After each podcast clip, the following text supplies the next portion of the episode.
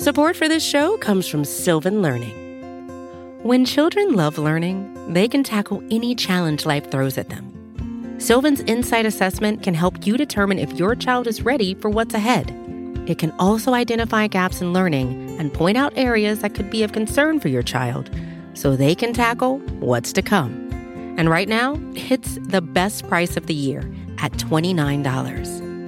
Go to sylvan29.com to learn more and get your child's assessment for only $29. That's S Y L V A N 29.com. Chapter 16 I both wished and feared to see Mr. Rochester on the day which followed this sleepless night.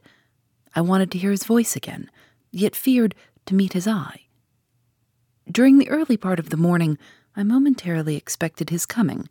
He was not in the frequent habit of entering the schoolroom, but he did step in for a few minutes sometimes, and I had the impression that he was sure to visit it that day. But the morning passed, just as usual. Nothing happened to interrupt the quiet course of Adele's studies. Only soon after breakfast, I heard some bustle in the neighborhood of Mr. Rochester's chamber. Mrs. Fairfax's voice and Leah's and the cook's, that is, John's wife, and even John's own gruff tones. They were exclamations of, What a mercy, master, was not burnt in his bed! It is always dangerous to keep a candle lit at night. How providential that he had presence of mind to think of the water jug. I wonder he waked nobody. It is to be hoped he will not take cold with sleeping on the library sofa, etc. To much confabulation succeeded a sound of scrubbing and setting to rights, and when I passed the room in going downstairs to dinner, I saw through the open door that all was again restored to complete order, only the bed was stripped of its hangings. Leah stood up in the window seat, rubbing the panes of glass dimmed with smoke. I was about to address her, for I wished to know what account had been given of the affair, but on advancing, I saw a second person in the chamber, a woman sitting on a chair by the bedside and sewing rings to new curtains. That woman was no other than Grace Poole. There she sat, staid and taciturn looking as usual, in her brown stuff gown, her check apron, white handkerchief, and cap. She was intent on her work, in which her whole thoughts seemed absorbed. On her hard forehead and in her commonplace features was nothing either of the paleness or desperation one would have expected to see marking the countenance of a woman who had attempted murder and whose intended victim had followed her last night to her lair, and, as I believed, charged her with the crime she wished to perpetrate. I was amazed, confounded. She looked up while I still gazed at her. No start, no increase or failure of color betrayed emotion, consciousness of guilt, or fear of detection. She said, Good morning, miss, in her usual phlegmatic and brief manner, and taking up another ring and more tape, went on with her sewing. I will put her to some test, thought I. Such absolute impenetrability is past comprehension. Good morning, Grace, I said. Has anything happened here? I thought I heard the servants all talking together a while ago. Only Master had been reading in his bed last night. He fell asleep with his candle lit, and the curtains got on fire. But fortunately, he awoke before the bedclothes or the woodwork caught, and contrived to quench the flames with the water in the ewer. A strange affair, I said in a low voice. Then, looking at her fixedly, Did Mr. Rochester wake nobody? Did no one hear him move? She again raised her eyes to me, and this time there was something of consciousness in their expression. She seemed to examine me warily. Then she answered, The servants sleep so far off, you know, miss, they would not be likely to hear. Mrs. Fairfax's room and yours are the nearest to master's. But Mrs. Fairfax said she heard nothing. When people get elderly, they often sleep heavy. She paused, and then added, with a sort of assumed indifference, but still in a marked and significant tone, But you are young, miss. and I should say a light sleeper. Perhaps you may have heard a noise. I did, said I, dropping my voice so that Leah, who was still polishing the panes, could not hear me. And at first I thought it was Pilot. But Pilot cannot laugh, and I am certain I heard a laugh, and a strange one. She took a needleful of thread, waxed it carefully, threaded her needle with a steady hand, and then observed, with perfect composure, It is hardly likely master would laugh, I should think, miss, when he was in such danger. You must have been dreaming. I was not dreaming, I said, with some warmth, for her brazen coolness provoked me. Again she looked at me, and with the same scrutinizing and conscious eye. Have you told master that you heard a laugh? she inquired. I have not had the opportunity of speaking to him this morning. You did not think of opening your door and looking out into the gallery? she further asked.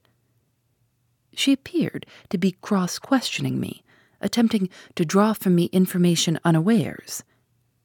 The idea struck me that if she discovered I knew or suspected her guilt, she would be playing of some of her malignant pranks on me. I thought it advisable to be on my guard. On the contrary, said I, I bolted my door. Then you are not in the habit of bolting your door every night before you get into bed. Fiend, she wants to know my habits, that she may lay her plans accordingly. Indignation again prevailed over prudence. I replied sharply, Hitherto I have often omitted to fasten the bolt. I did not think it necessary. I was not aware any danger or annoyance was to be dreaded at Thornfield Hall, but in future, and I laid marked stress on the words, I shall take good care to make all secure before I venture to lie down. It will be wise so to do, was her answer. This neighborhood is as quiet as any I know, and I never heard of the hall being attempted by robbers since it was a house. Though there are hundreds of pounds worth of plate in the plate closet, as is well known. And you see, for such a large house, there are very few servants, because master has never lived here much, and when he does come, being a bachelor, he needs little waiting on. But I always think it's best to err on the safe side.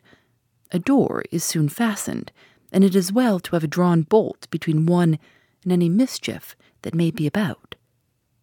A deal of people, miss, are for trusting all to Providence.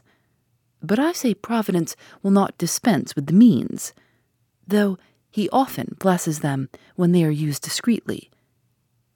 And here she closed her harangue, a long one for her, and uttered with the demureness of a Quakeress. I still stood absolutely dumbfounded at what appeared to me her miraculous self possession and most inscrutable hypocrisy when the cook entered. Mrs. Poole, said she, addressing Grace, the servants' dinner will soon be ready. Will you come down? No, just put my pint of porter and bit of pudding on a tray, and I'll carry it upstairs. You'll have some meat. Just a morsel and a taste of cheese, that's all. And the sago? Never mind it at present. I shall be coming down before tea time. I'll make it myself. The cook here turned to me, saying that Mrs. Fairfax was waiting for me, so I departed. I hardly heard Mrs. Fairfax's account of the curtain conflagration during dinner, so much was I occupied in puzzling my brains over the character of Grace Poole, and still more in pondering the problem of her position at Thornfield and questioning why she had not been given into custody that morning, or at the very least dismissed from her master's service. He had almost as much as declared his conviction of her criminality last night. What mysterious cause withheld him from accusing her? Why had he enjoined me, too, to secrecy? It was strange. A bold, vindictive, and haughty gentleman seemed somehow in the power of one of the meanest of his dependents. So much in her power that even when she lifted her hand against his life, he dared not openly charge her with the attempt, much less punish her for it. Had Grace been young and handsome, I should have been tempted to think that tenderer feelings than prudence or fear influenced Mr. Rochester in her behalf. But hard favored and matronly as she was, the idea could not be admitted. Yet, I reflected, she has been young once. Her youth would be contemporary with her master's. Mrs. Fairfax told me once she lived here many years. I don't think she can ever have been pretty, but for aught I know, she may possess originality and strength of character to compensate for the want of personal advantages. Mr. Rochester is an amateur of the decided and eccentric. Grace is eccentric at least. What if a former caprice, a freak very possible to a nature so sudden and headstrong as his, has delivered him into her power, and she now exercises over his actions a secret influence, the result of his own indiscretion, which he cannot shake off and dare not disregard? But having reached this point of conjecture, Mrs. Poole's square, flat figure, an uncomely, dry, even coarse face, recurred so distinctly to my mind's eye that I thought, no, impossible, my supposition cannot be correct. Yet, suggested the secret voice which talks to us in our own hearts, you are not beautiful either, and perhaps Mr. Rochester approves you, at any rate. You've often felt as if he did, and last night, remember his words, remember his look, remember his voice. I well remembered all. Language, glance, and tone seemed at the moment vividly renewed. I was now in the schoolroom. Adele was drawing. I bent over her and directed her pencil. She looked up with a sort of start. Que avez-vous, mademoiselle? said she. I am hot. Adele was stooping. She went on sketching. I went on thinking. I hastened to drive from my mind the hateful notion I had been conceiving respecting Grace Poole. It disgusted me. I compared myself with her and found we were different. Bessie Leaven had said I was quite a lady, and she spoke truth. I was a lady. And now I looked much better than I did when Bessie saw me. I had more color and more flesh, more life, more vivacity, because I had brighter hopes and keener enjoyments. Evening approaches, said I, as I looked towards the window. I have never heard Mr. Rochester's voice or step in the house today, but surely I shall see him before night. I feared the meeting in the morning. Now I desire it, because expectation has been so long baffled that it has grown impatient. When dusk actually closed, and when Adele left me to go and play in the nursery with Sophie, I did most keenly desire it. I listened for the bell to ring below. I listened for Leah coming up with a message. I fancied sometimes I heard Mr. Rochester's own tread, and I turned to the door, expecting it to open and admit him. The door remained shut. Darkness only came in through the window. Still, it was not late, he often sent for me at seven and eight o'clock, and it was yet but six. Surely I should not be wholly disappointed tonight, when I had so many things to say to him. I wanted again to introduce the subject of Grace Poole and hear what he would answer. I wanted to ask him plainly if he really believed it was she who had made last night's hideous attempt. And if so, why he kept her wickedness a secret. It little mattered whether my curiosity irritated him I knew the pleasure of vexing and soothing him by turns. It was one I chiefly delighted in, and a sure instinct always prevented me from going too far. Beyond the verge of provocation, I never ventured. On the extreme brink, I liked well to try my skill. Retaining every proprietary of my station, I could still meet him in argument without fear or uneasy restraint. This suited both him and me. A tread creaked on the stairs at last. Leah made her appearance, but it was only to intimate that tea was ready in Mrs. Fairfax's room. Thither I repaired, glad at least to go downstairs, for that brought me, I imagined, nearer to Mr. Rochester's presence.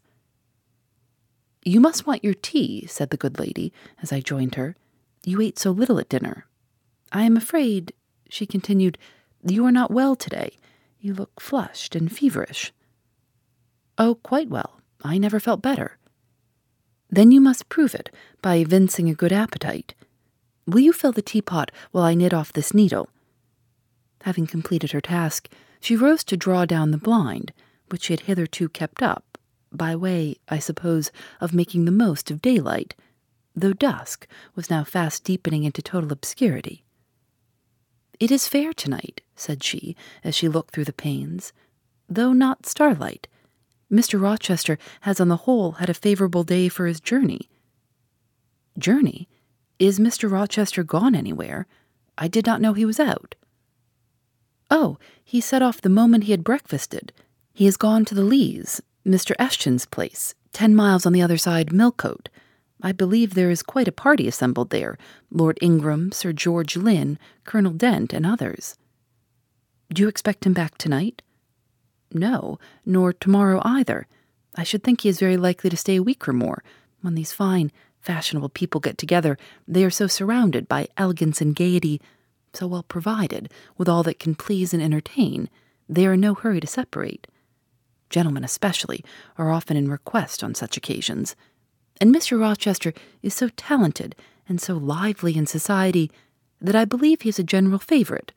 The ladies are very fond of him, though you would not think his appearance calculated to recommend him particularly in their eyes. But I suppose his acquirements and abilities Perhaps his wealth and good blood make amends for any little fault of look. Are there ladies at the Leas? There are Mrs. Eshton and her three daughters, very elegant young ladies indeed. And there are the Honorable Blanche and Mary Ingram, most beautiful women, I suppose. Indeed, I have seen Blanche six or seven years since, when she was a girl of eighteen. She came here to a Christmas ball and party Mr. Rochester gave. You should have seen the dining room that day, how richly it was decorated, how brilliantly lit up. I should think there were fifty ladies and gentlemen present, all of the first county families, and Miss Ingram was considered the belle of the evening. You saw her, you say, Mrs. Fairfax. What was she like? Yes, I saw her. The dining room doors were thrown open, and, as it was Christmas time, the servants were allowed to assemble in the hall to hear some of the ladies sing and play. Mr. Rochester would have me to come in, and I sat down in a quiet corner and watched them. I never saw a more splendid scene. The ladies were magnificently dressed. Most of them, at least most of the younger ones, looked handsome, but Miss Ingram was certainly the queen. And what was she like?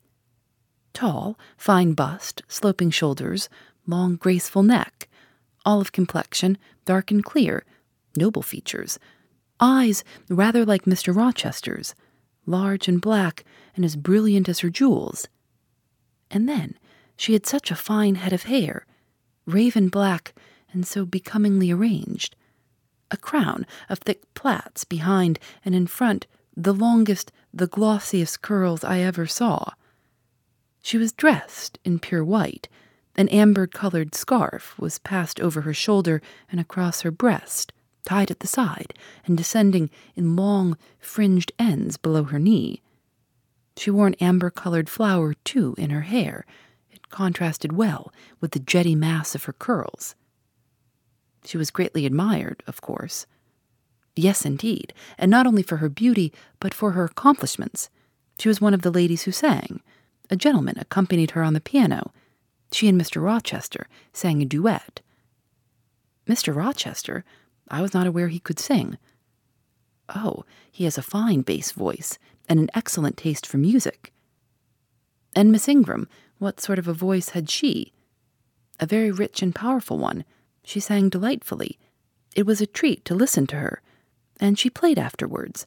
I am no judge of music, but Mr. Rochester is, and I heard him say her execution was remarkably good. And yet, this beautiful and accomplished lady, she is not yet married? It appears not. I fancy neither she nor her sisters have very large fortunes. Old Lord Ingram's estates were chiefly entailed, and the eldest son came in for everything almost. But I wonder no wealthy nobleman or gentleman has taken a fancy to her. Mr. Rochester, for instance. He is rich, is he not? Oh, yes, but you see, there is a considerable difference in age. Mr. Rochester is nearly forty. She is but twenty five. What of that? More unequal matches are made every day. True, yet I should scarcely fancy Mr. Rochester would entertain an idea of the sort. But you eat nothing. You have scarcely tasted since you began tea. No, I am too thirsty to eat. Will you let me have another cup? I was about again to revert to the probability of a union between Mr. Rochester and the beautiful Blanche, but Adele came in, and the conversation was turned into another channel. When once more alone, I reviewed the information I had got, looked into my heart, examined its thoughts and feelings, and endeavored to bring back with a strict hand such as had been straying through imagination's boundless and trackless waste into the safe fold of common sense arraigned at my own bar, memory having given her evidence of the hopes, wishes, sentiments I had been cherishing since last night, of the general state of mind in which I had indulged for nearly a fortnight past. Reason having come forward and told in her own quiet way a plain, unvarnished tale, showing how I had rejected the real and rapidly devoured the ideal, I pronounced judgment to this effect that a greater fool than Jane Eyre had never breathed the breath of life, that a more fantastic idiot had never surfeited herself on sweet lies and swallowed poison as if it were nectar. You, I said, a favorite with Mr. Rochester. You, gifted with the power of pleasing him. You, of importance to him in any way. Go, your folly sickens me and you have derived pleasure from occasional tokens of preference, equivocal tokens shown by a gentleman of family and a man of the world to a dependent and a novice. How dared you, poor stupid dupe? Could not even self interest make you wiser? You repeated to yourself this morning the brief scene of last night. Cover your face and be ashamed. He said something in praise of your eyes, did he? Blind puppy Open their bleared lids and look on your own accursed senselessness. It does good to no woman to be flattered by her superior, who cannot possibly intend to marry her. And it is madness in all women to let a secret love kindle within them, which, if unreturned and unknown, must devour the life that feeds it, and if discovered and responded to, must lead ignis fatuus, like into miry wilds whence there is no extrication. Listen, then, Jane Eyre, to your sentence. Tomorrow, place the glass before you and draw in chalk your own picture, faithfully, without softening one defect. Omit no harsh line. Smooth away no displeasing irregularity. Write under it, Portrait of a Governess, disconnected, poor, and plain. Afterwards, take a piece of smooth ivory you have one prepared in your drawing box. Take your palette, mix your freshest, finest, clearest tints, choose your most delicate camel hair pencils, delineate carefully the loveliest face you can imagine. Paint it in your softest shades and sweetest lines, according to the description given by Mrs. Fairfax of Blanche Ingram. Remember the raven ringlets. What? You revert to Mr. Rochester as a model? Order, no snivel, no sentiment, no regret. I will endure only sense and resolution. Recall the harmonious lineaments, the Grecian neck and bust. Let the round and dazzling arm be visible, and the delicate hand. Omit neither diamond ring nor gold bracelet. Portray faithfully the attire, aerial lace and glistening satin, graceful scarf and golden rose. Call it Blanche an accomplished lady of rank. Whenever in future you should chance to fancy Mr. Rochester thinks well of you, take out these two pictures and compare them. Say, Mr. Rochester might probably win that noble lady's love if he chose to strive for it. Is it likely he would waste a serious thought on this indigent and insignificant plebeian? I'll do it, I resolved, and having framed this determination, I grew calm and fell asleep. I kept my word. An hour or two sufficed to sketch my own portrait in crayons, and in less than a fortnight I had completed an ivory miniature of an imaginary Blanche Ingram. It looked a lovely face enough, and when compared with the real head in chalk, the contrast was as great as self control could desire. I derived benefit from the task. It had kept my head and hands employed, and had given force and fixedness to the new impressions I wished to stamp indelibly on my heart. Ere long, I had reason to congratulate myself on the course of wholesome discipline to which I had thus forced my feelings to submit. Thanks to it, I was able to meet subsequent occurrences with a decent calm, which, had they found me unprepared, I should probably have been unequal to maintain, even externally. Phoebe Reads a Mystery is recorded in the studios of North Carolina Public Radio, WUNC.